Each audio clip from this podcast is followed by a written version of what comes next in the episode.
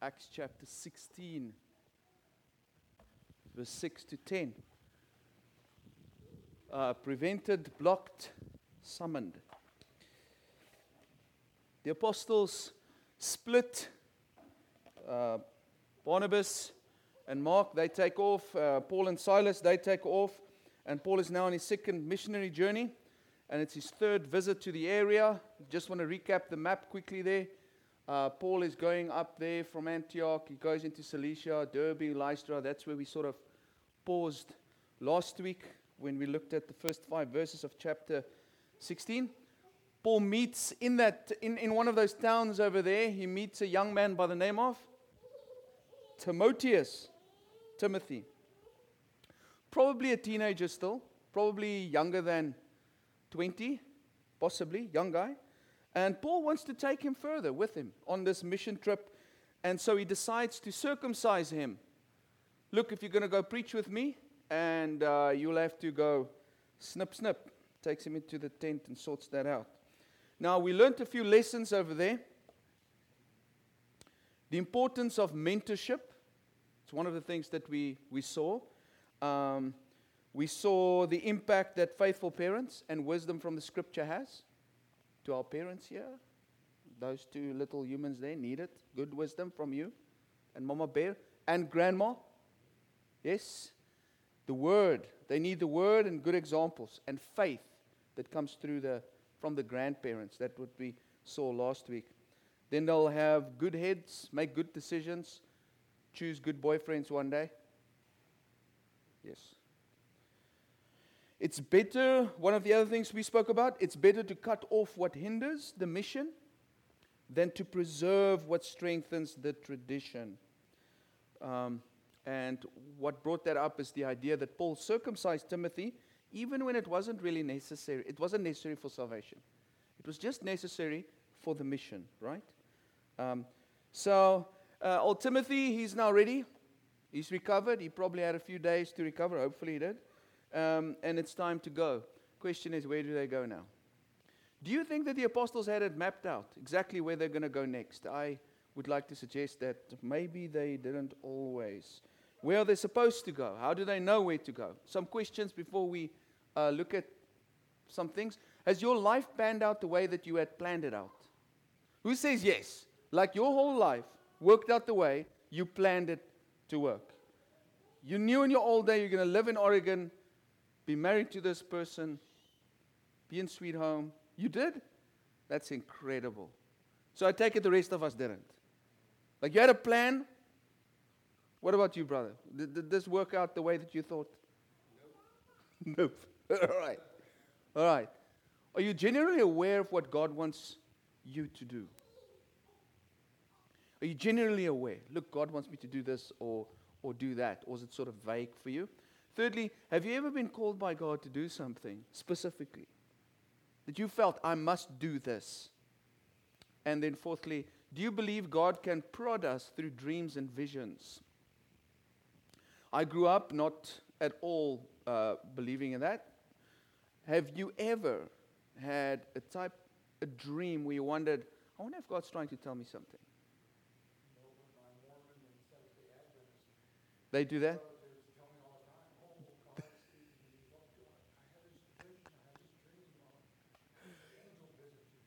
Yes. They've got, they've got special access to heaven. All right. Okay, so let's see what happens to the text. Paul and his companions traveled throughout the region of Phrygia and Galatia, having been kept by the Holy Spirit from preaching the word in the province of Asia. When they came to the border of Mysia, they tried to enter Bithynia, but the Spirit of Jesus would not allow them to. So they passed by Mysia and went down to Troas. For most of us that read that with me, you, you stuck with the words like Galatia, Phrygia, Asia, Bithynia, Mysia. What on earth is going on here? I mean, most of the time when we just read this, we would probably be bored right through it, right? Just these towns and, you know, what is going on here? Well, the first thing that's interesting for me is um, as they go through Phrygia and Galatia, they are in what is called Asia. Maybe I must just show you the map there quickly. so you can see that. So, as they are traveling along like that, they've gone through the area where Paul had preached previously, right? And they move into this Phrygia. That whole area there is Asia.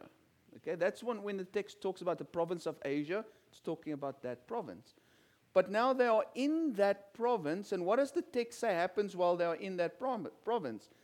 They've been kept by the Holy Spirit from preaching the word there. It's, a, it's quite a big, it's a long journey from there to there. Right? The Holy Spirit kept them from preaching there.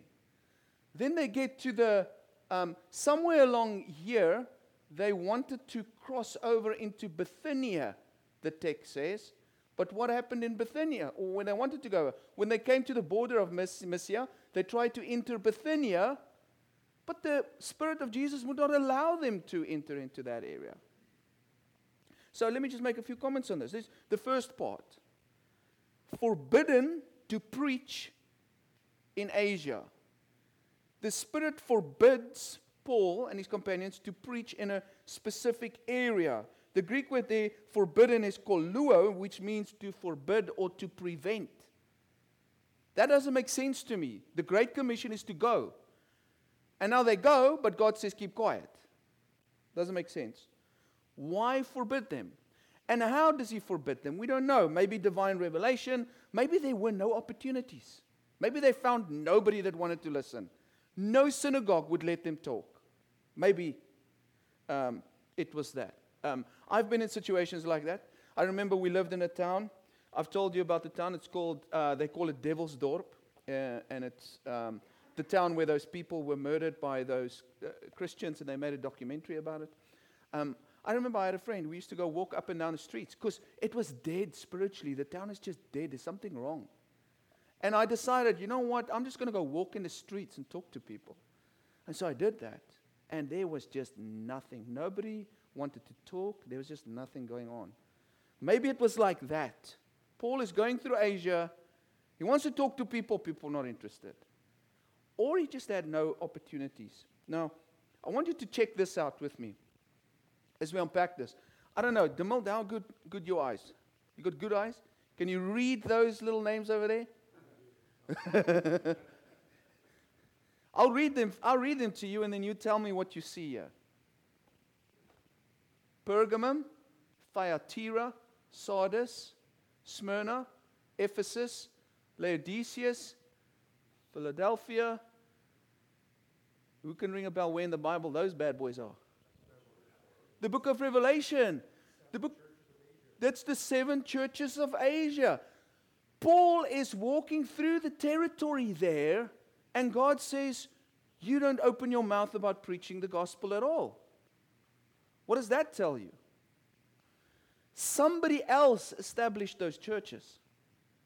Paul didn't preach there. On the way back, as you can see, he stops over in Ephesus, and there's already elders there. So, I'm pointing this out to say, because I'm trying to ask the question why does God say, keep quiet when you go through Asia? Well, I've got a few answers to that, but God had already planned for somebody else to do that work there. And we'll talk about that in a moment's time.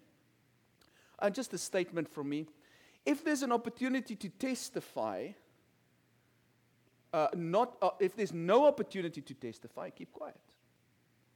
If there's an opportunity to testify, we better not keep quiet. Sometimes, as we go through life, there will be an opportunity to talk about Christ. Then we must do it.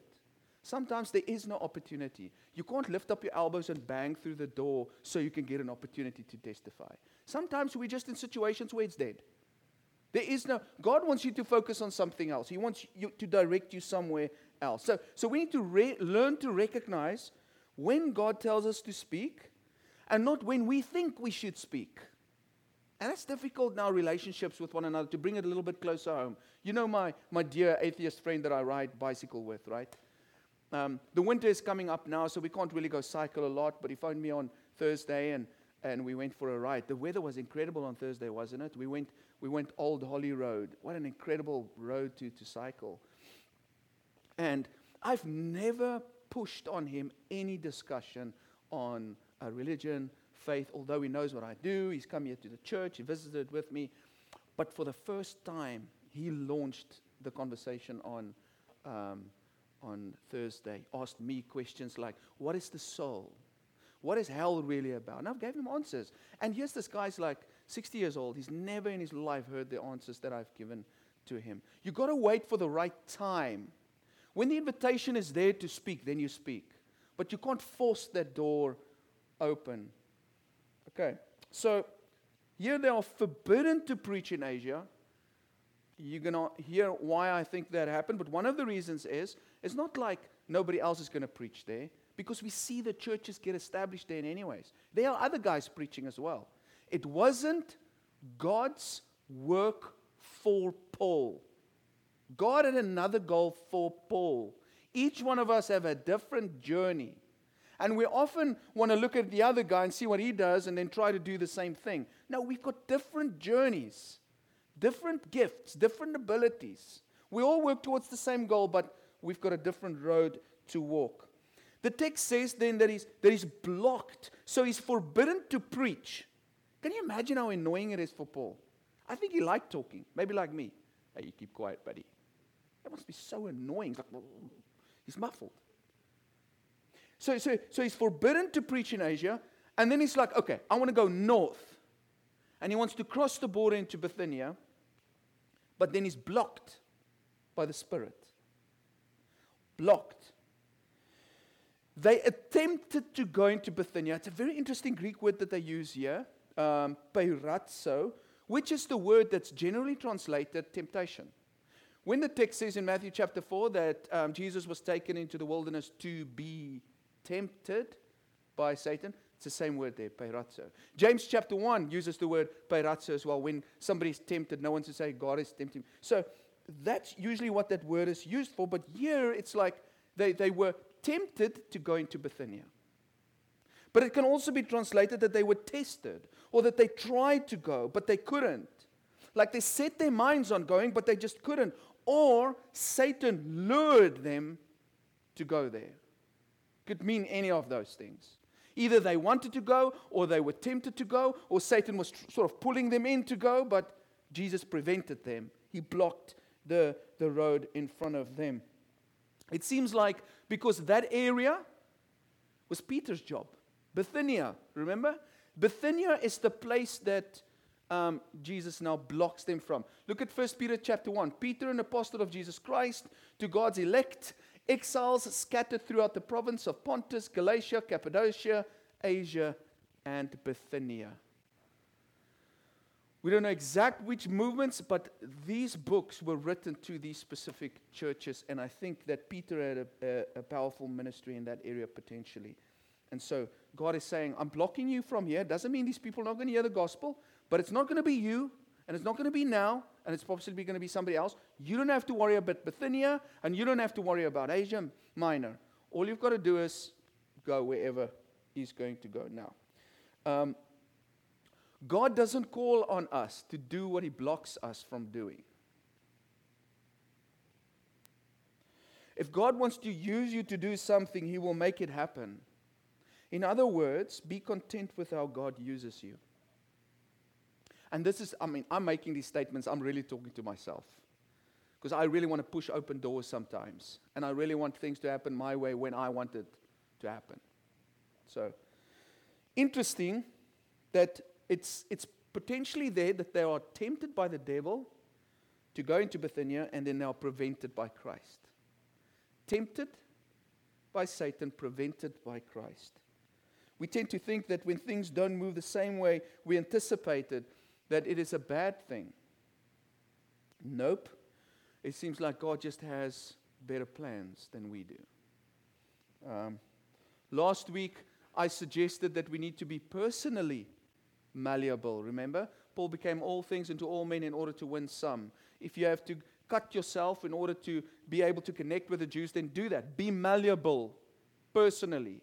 This week, I'd like to suggest, suggest that we need to be destinationally malleable. And for, I'm glad Dave is not here tonight because he would have hit me, through me with something because I like making up words. So that's a made up word to get the point over. I hope you understand it. I was hoping it does exist, but it doesn't. Now it exists. but it didn't.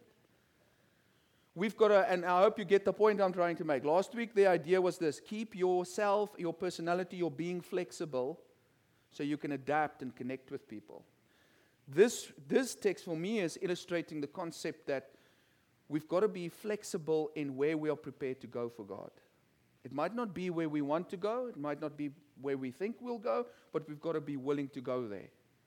We've got to be willing to accept blockages and preventions and end up going in a direction that we didn't think that we would go to. So, so what do we have to do? So, what do we have? Sorry. So far, so far Paul has had a successful ministry wherever he, he, he goes, right? He goes into Lystra, he goes into Derbe, there's just success. Not always the same amount of converts, but, but now things look a little bit differently. And I think this was a shocker for Paul. He's like, in, in Asia, there is nothing. Nothing. No converts. Not even preaching. He goes into the place, nothing. No preaching, no converts, no mouth. In Bithynia, he's blocked. He tries to go in, but God doesn't open the door. Um, and Paul is used to doors opening. Oh, well, then um, we'll just go down to Troas. We'll just go down to Troas. It's the end of the road, and on the other side of the, um, let me just go back and show you the map there. Let's go down to Troas. That's sort of the end of the road. And I don't know if Paul was considering maybe there turning around, coming back this way, um, and preaching all the way back here. But he's at the end of the road. On the other side of the ocean here is the beginning of Europe.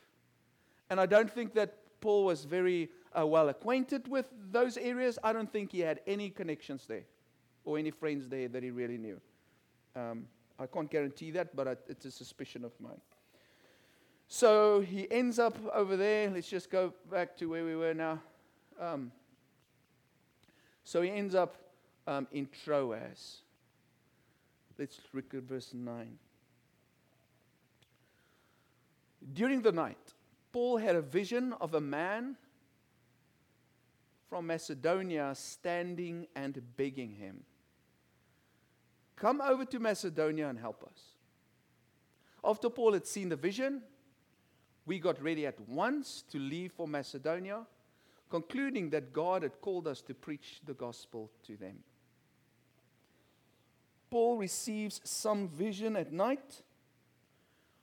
When the world gets quiet, we hear God better.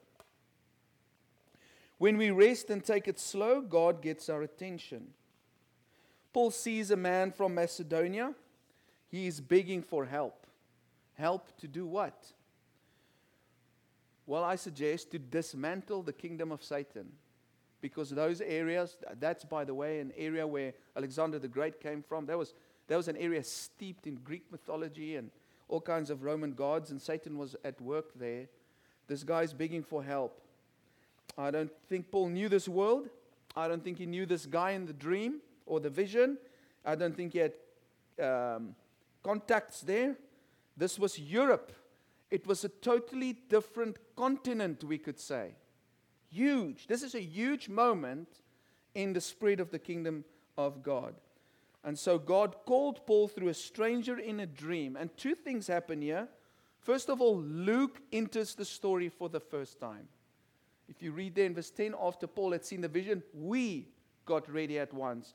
So the scholars say they think that Paul met Luke at Troas. Um, that's the first thing. The second thing is this is the start of the gospel spreading into Europe. Now, we have been wondering why the Spirit blocks and prevents. Right? That's what we saw happen in Asia and at the border of Bithynia. And now I believe we know why. There's just the video again. A blockade in your path is not a dead end, but what we could perhaps call divine channeling or funneling.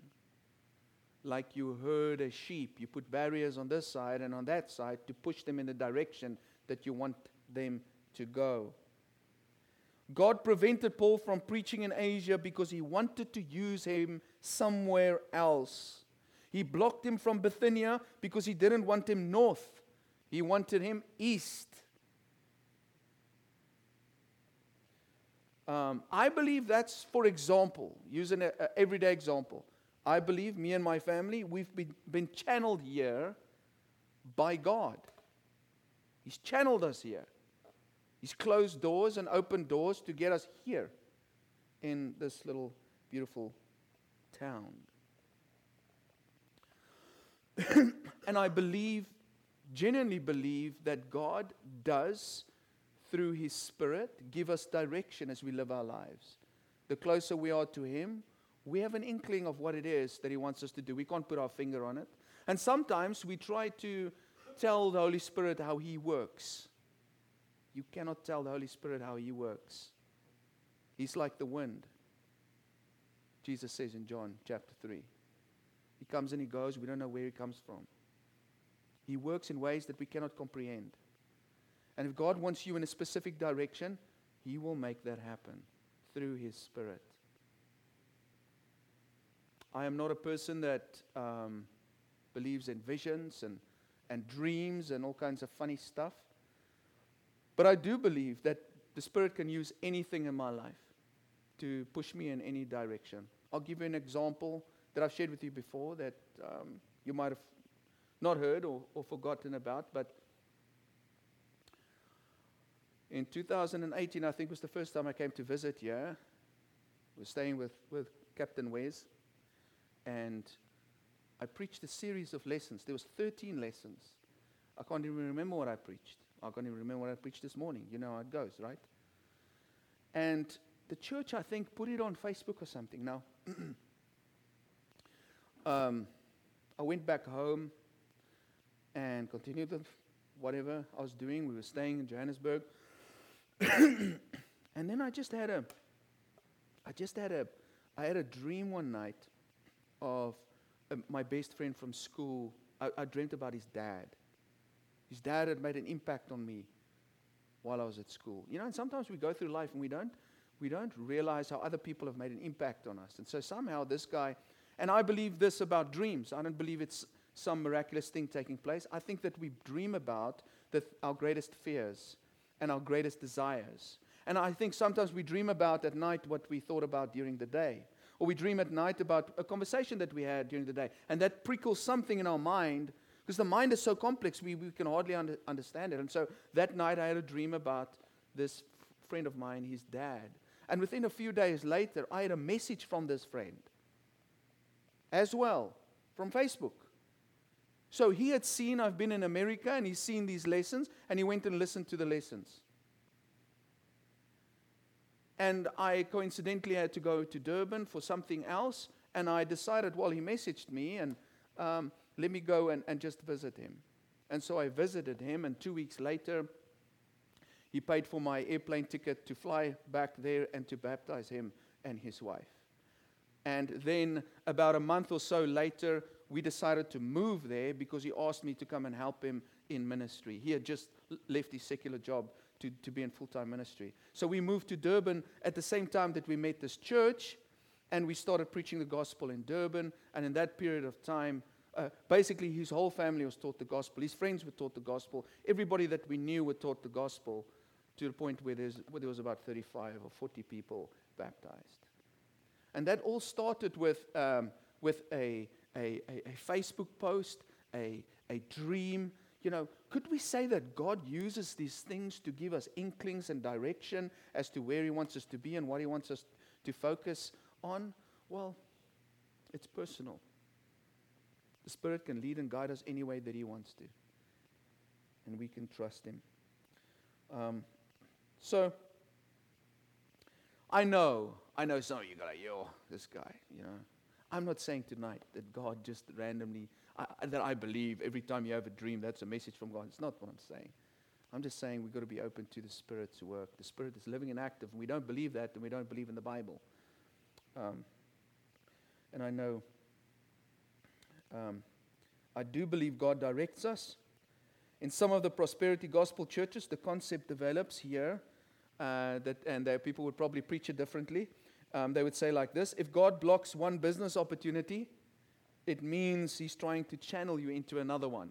If I was a typical shallow uh, type of uh, gospel, uh, what do you call it, prosperity gospel preacher, that's how I would phrase this lesson. I would say, Look at this. You think you want to go here and then there's a blockage, but God actually wants you there. He wants you to prosper and He wants you to have a different type of business and make money in a different type of way. Um, that is that is so not true. Why? Because Paul wasn't trying to establish a business, for example. What was Paul trying to do? Paul was trying to preach the gospel. That's the difference. You can't say, well, God is always directing every step that I take, even though I don't consider His will and His heart and His mission as I live my life. It just doesn't work. And it's a lie that we tell people. You can expect God to direct your steps clearly if your mission is His mission. If you're on the same mission, then you can trust His guidance. Otherwise, it's your emotions and all kinds of other things. We cannot expect of God to always lead us no matter how we live. Look at this beautiful text in Proverbs 3 5 to 6. Trust in the Lord with all your heart and lean not on your own understanding. In all your ways, submit to Him, and He will make your paths straight. So, when does He influence your paths? When you live like you want, do what you want, or when you submit to Him? When you submit to Him, He will block, He will prevent, He will summon, and He will direct if you submit to Him. But don't expect Him to direct your life if you're just living a non submissive life. And Paul clearly was. So, final thoughts God calls and summons, He prevents and blocks. He does that here, and I believe He does it in our lives. It is our job to carefully consider which is which. This will prevent us from pursuing things that are a waste of time and energy. The more our minds are set on the Spirit, the more we will be able to discern the direction that we ought to go.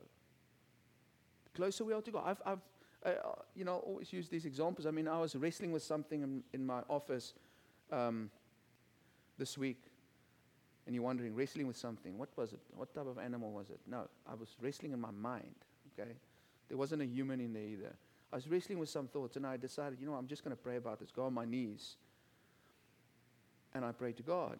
And when you become silent and you become spiritually minded and you stop trying to figure it out yourself and you just calmly go to God, I just had an incredible um, calmness that I only felt like two, three hours later when I, but when I submitted myself, humbled myself, cleared out my mind, put it in God's hands, died to self, then suddenly it became very clear where I should be, what I should be thinking, and how I should be handling this. So, if we want to know clearly what God's direction is in our lives, how to deal with people, how to um, handle a, a, project for God, um, if we want clarity on that and we've got some things bothering, we just got to be, become closer to God, be spiritual, and God will direct, and He will make it very clear for us some final scriptures. Proverbs 69 In their hearts, humans plan their course, but the Lord establishes their steps. The Lord does that. A person's steps, Proverbs 20 24, are directed by the Lord. How then can anyone understand their own way? Proverbs 10:23 Lord, I know that people's lives are not their own. It is not for them to direct their steps. We try as we live our lives to direct our steps. We try to the best of our ability. But if you look carefully at it, we cannot accurately determine every step in our, in our future life as, it, as we think it's going to turn out. I would, I, would, I would go as far as to say that there's so much of who we are and what we've experienced and what we've done and what we've accomplished that we actually can't take credit for. God has been watching over us. God has been opening doors for us. God has been guiding us. He has been directing us. And as we make ourselves available to Him, He makes His plan visible to us. And then He guides us. as we live our lives. Let's pray.